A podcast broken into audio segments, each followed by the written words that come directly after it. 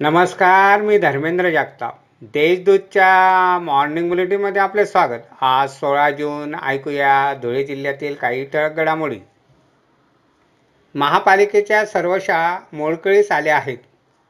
शाळांच्या मुख्याध्यापकांनी दुरुस्तीसाठी प्रस्तावही प्रशासनाला दिले आहेत. पण त्याची दखल घेण्यात आलेली नाही.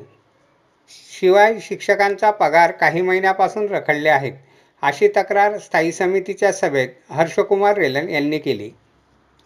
जिल्ह्यात प्रदीर्घ सुट्टीनंतर गुरुवारी शाळा गजबजल्या. शाळेच्या पहिल्या दिवशी विद्यार्थ्यांचे स्वागत करण्यात आले व सव्वा दोन लाख विद्यार्थ्यांना पुस्तकांचे वाटप करण्यात आले. मुंबई आग्रा महामार्गाने होणारी गोमासची वाहतूक गोरक्षकांनी रोखली. पाठलाग करीत लळिंग घाट परिसरात ट्रकला पकडले. त्यात गोमास भरलेले तीस ड्रम आढळून आले. धुळे तालुक्यातील लळिंग किल्ल्याच्या पायथ्याशी असलेल्या जुन्नेर लळिंग मोरशिवडी गावांमध्ये भीषण पाणीटंचाई निर्माण झाली आहे.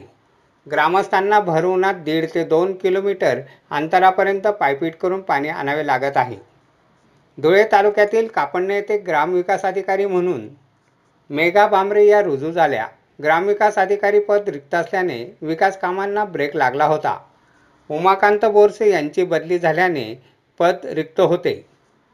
धुळ्याच्या तापमानाचा पारा चाळीस अंशावर स्थिरावला आहे. उकाडा वाढल्याने पावसाची प्रतीक्षा आहे.